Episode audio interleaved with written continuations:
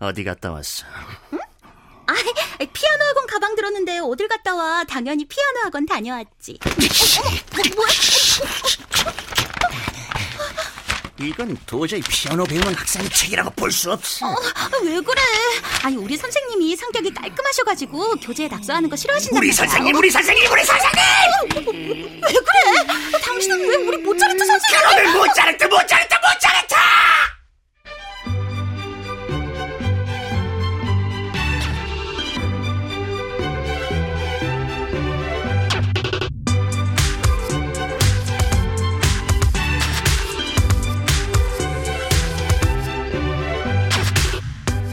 클래식 인간극장 모차르트 세 번째. 남편이 우리 사이를 의심해요.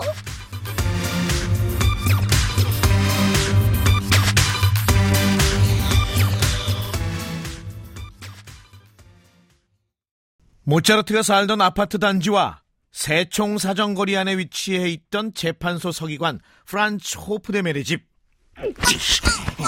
말해. 호프데멜은 분노 조절 장애가 있었던 걸로 추정되는 인물이다. 피아노 선생 모차르트 어떤 사이야? 내 것인든 내 것 아닌 내 것 같은 뭐 그런 사이인가? 동공지진 상태인 남편으로부터 상습적인 가정폭력에 시달렸던 막달레나 호프데멜. 레드선 여보. 모차르트, 나 어떤 사이야? 말해. 제발 정신 좀 차려. 모차르트가 정말 피아노만 가르치는 선생 맞아? 당연하지, 피아노 선생님이잖아. 피아노 선생님이 뭐 요가 가르쳐? 자, 모차르트한테 배운 실력 좀 뽐내보시지. 싫어. 그동안 모차르트 그 음흉하고 천박하고 19금이 기본 모드 이놈한테 배운 게 뭔지 치란 말이야. 싫어.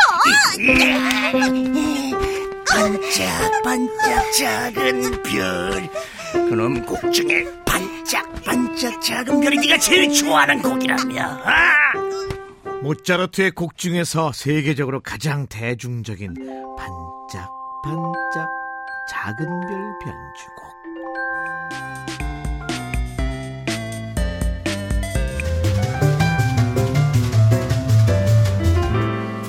이 곡은 모차르트가 프랑스 민요를 변주에 작곡한 곡으로 Twinkle, Twinkle Little Star, 누구에게나 추억과 함께 소환되는 곡이다. 그러나 반짝반짝 치라고 싫어. 작은 별도 못 배워 여태 뭘 배운 거야. 치라고 반짝반짝 작은 별. 모차르트의 피아노 학원. 자, 손 좀 볼까요? 여기요. 잠시 터치 가능할까요? 물론이죠. 자, 어디. 아주 두툼하고 짧군요. 피아노 치기 딱 좋은 손입니다.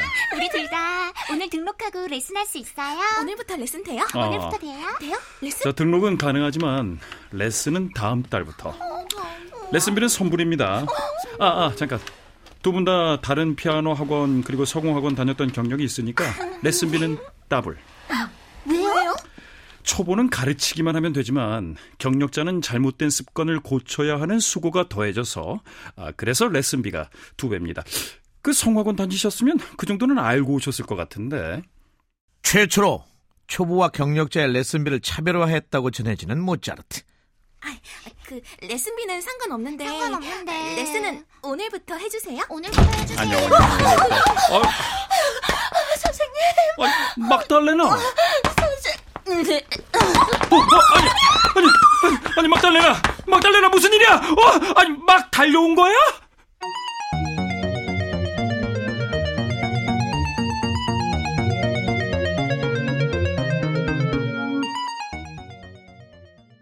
두 줄이야? 아유, 코로나 양성이면 자가격리를 해야지.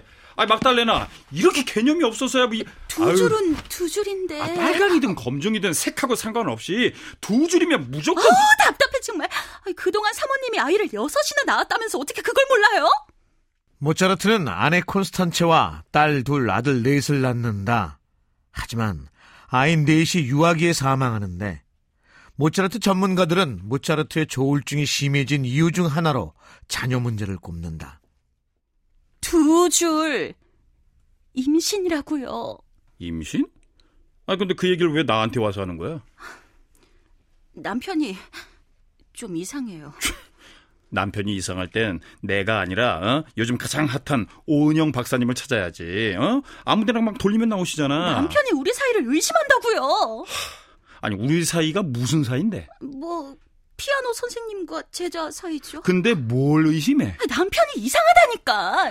막달레나, 남편이 이상하면 오은영 박사님 달라진다니까. 사랑하는 제자 하소연 하나도 들어주지 못하는 사람이 어떻게 그렇게 아름다운 곡을 작곡하죠? 어? 당신은 위선자야. 위선자! 막 달리네. 막달레나!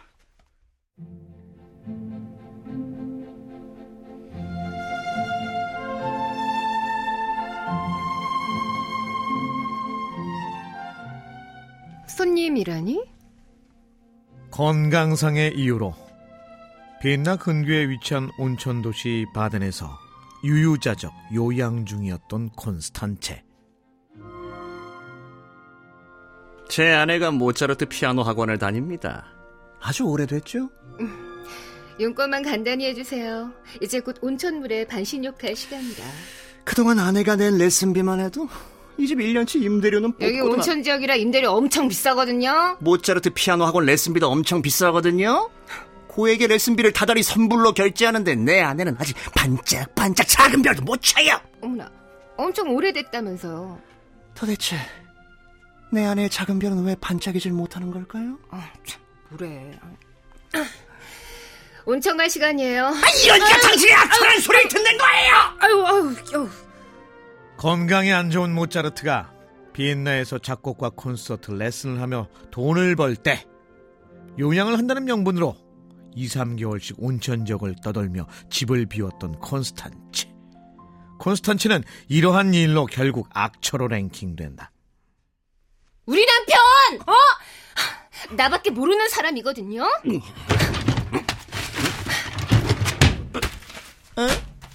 뭡니까 이게? 우리 남편이 나한테 쓴 편지요. 몇 장 까보시든가.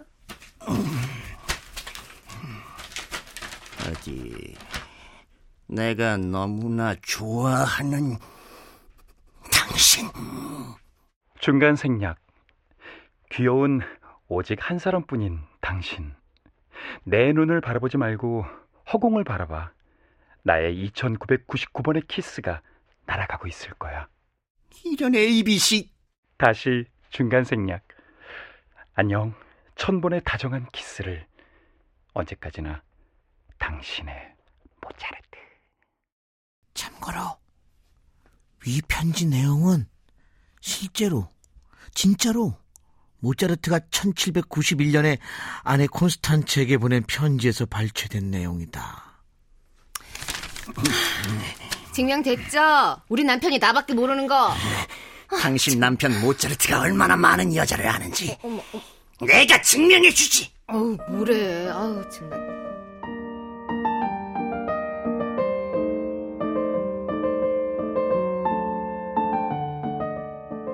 아내도 없이 경제적 육체적으로 힘든 시기를 보내야 했던 모차르트는 온갖 스캔들로 여론의 문매를 맞게 되자.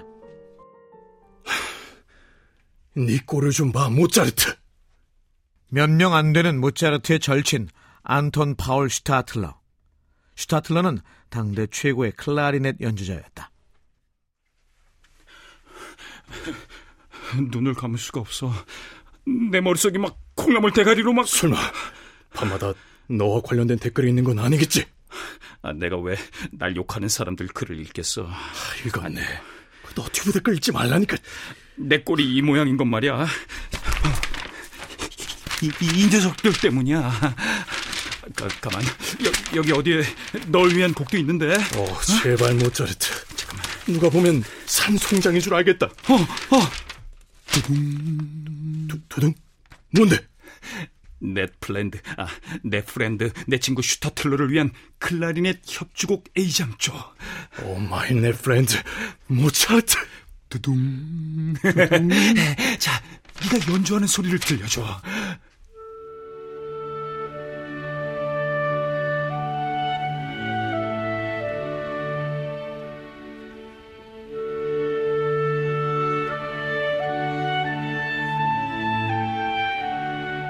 이 곡은 모차르트가 죽기 몇 주 전에 작곡한 곡으로 모차르트의 유일한 클라리넷 협주곡이다. 믿어지지가 않아. 그럼 얼굴로 이런 곡을 만들다니. 넌 진짜 괴물이야, 모차르트.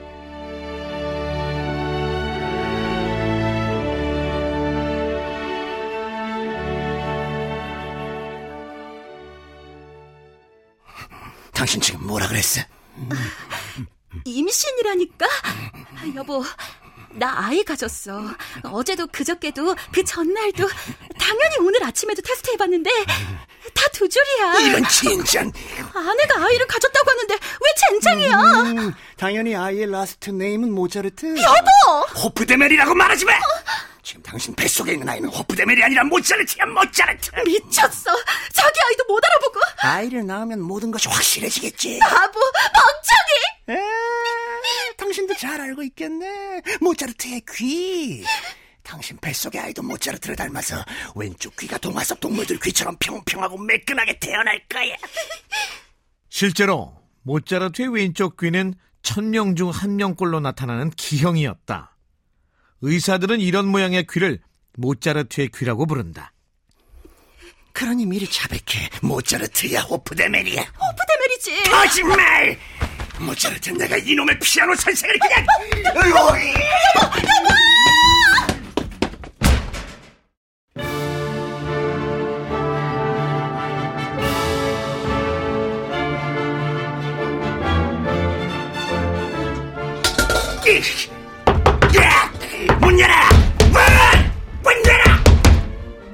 아내의 임신 소식을 듣자마자 모차르트를 찾아온 호프데멜. 1791년 12월 5일. 아니, 누구신데?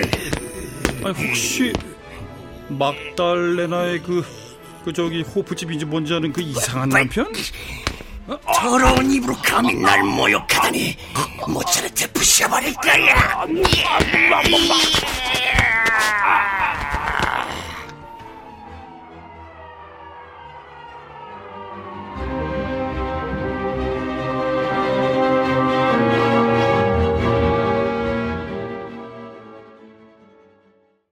모차르트와 아내 막달레나의 사이를 의심했던 호프데멜은 모차르트를 살해한 뒤 집으로 돌아온다. 우리 모두 저 세상으로 가서 삼자대면하는 거야. 뱃속에 아이까지 사자대면. 여보 무서워. 그러지 마. 죄가 없으면 무서울 게 없어야지. 여보. 임신한 아내를 살해하고 호프데멜 역시 스스로 목숨을 끊는다. 1791년 12월 6일 조간신문을 장식했던 호프데멜의 자살 사건은 모차르트의 죽음과 관련된 또 다른 버전으로 기록된다.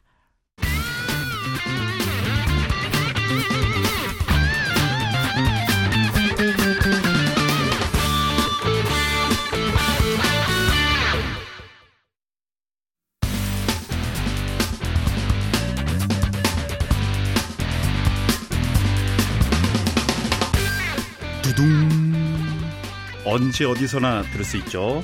네, 클래식 인간극장 모차르트 박영재였습니다. 두둥 뚜구두구두구 땡팍. 옛날 사람이네. 호프데멜 이규창. 나 콘스탄체 악처 아니거든요. 이자영.